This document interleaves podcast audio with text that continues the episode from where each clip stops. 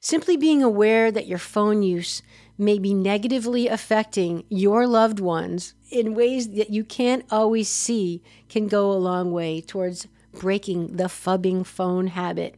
Before you walk into a social engagement, consider putting your phone on silent and enjoy your tech free time with others. In today's busy world, how can we find the inspiration, knowledge, and energy to live a healthy and empowered life? If we balance and harmonize our mind, exercise our body, live according to the laws of nature, and connect to spirit, can we find a way to heal, become our authentic self, and live our purpose with love? I am your hostess, Amy Fournier, and welcome back to Awakening Aphrodite. Welcome back to Awakening Aphrodite with Amy Fournier. Today we're going to talk about something really interesting, an article I came across because it's a fast Friday and these episodes come out twice a week as a little bonus episode to help inspire you, help teach you something interesting, or just kind of make your day and make you feel motivated and loved by me. so, welcome back.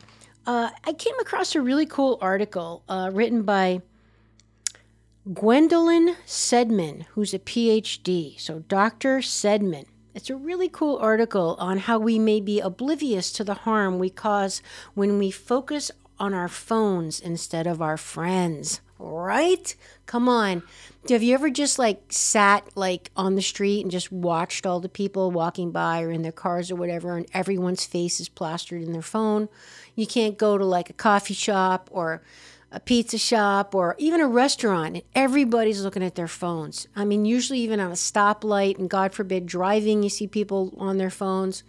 Um, and families sitting at dinner tables, they're on their phones. It frankly, personally, it drives me nuts because, you know, I'm all about relationships. And I will admit, I have to force myself to not do that. But I always make it a point to put my phone away or at least turn down or out of sight or something when I'm around people. To me, it, it seems it's like just rude. It's like, are you with me or are you not with me? You know, it's, I don't know. And people answer their texts when they're with you, and it's like, wow, I guess I'm not that important.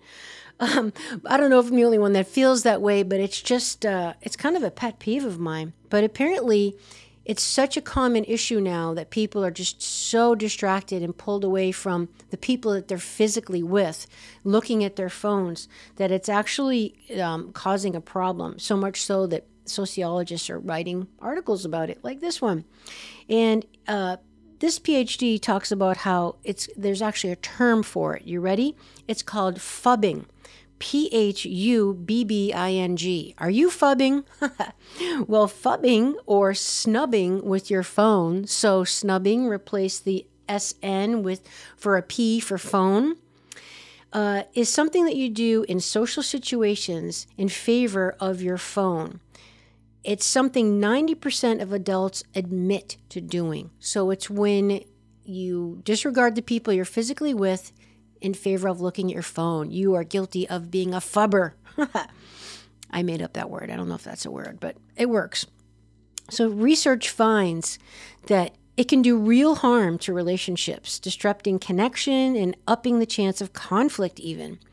Why then do we keep doing it? New findings suggest that a bias known as the phubbing blind spot may be to blame. So 90% of people admit to doing it, even just like I said at the beginning. I'll do it from time to time. I really try to be conscious not to, though, because it bothers me when people do it.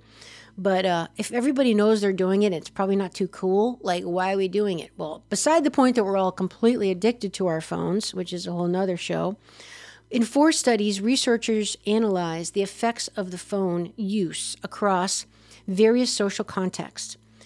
Replicating past findings, they find that interactions in which a phone was used tended to be less enjoyable for participants who reported reduced feelings of connection and engagement when that happened. Yet these effects were apparent only when the other person was the one on the phone.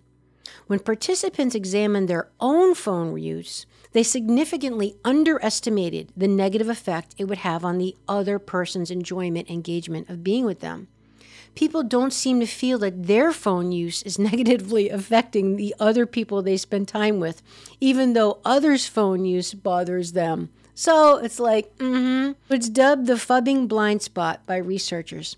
This phenomenon appears due to participants' greater likelihood of attributing more positive motives to their own phone use, like they justify it. So they're just looking up a fact to enhance the conversation, per se. Uh, so they think that their reasons are justified as opposed to maybe why someone else is doing it and instead the other person's phubbing them. they also they also overestimated their ability to multitask compared with others, leading them to believe that their own phubbing was less disruptive.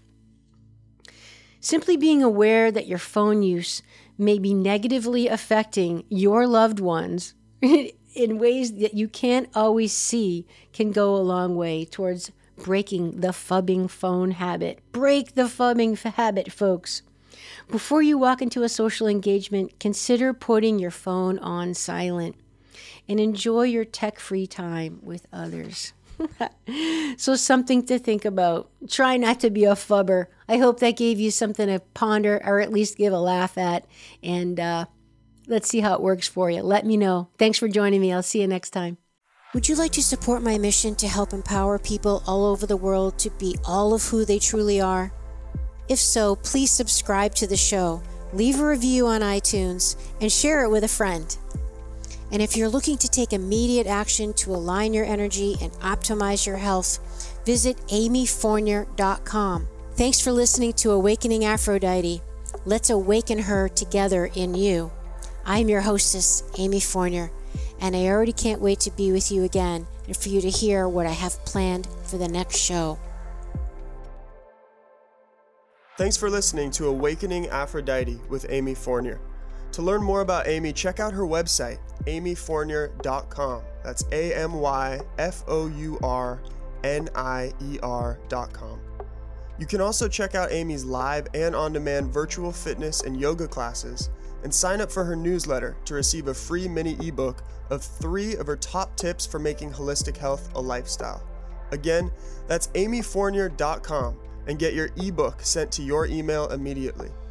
Connect with Amy on the daily on Instagram at FitAmyTV, F I T A M Y TV, and watch many of the podcast episodes and subtopic clips on her YouTube channel, which is also Fit Amy TV. Enjoy, and we'll see you next time on Awakening Aphrodite.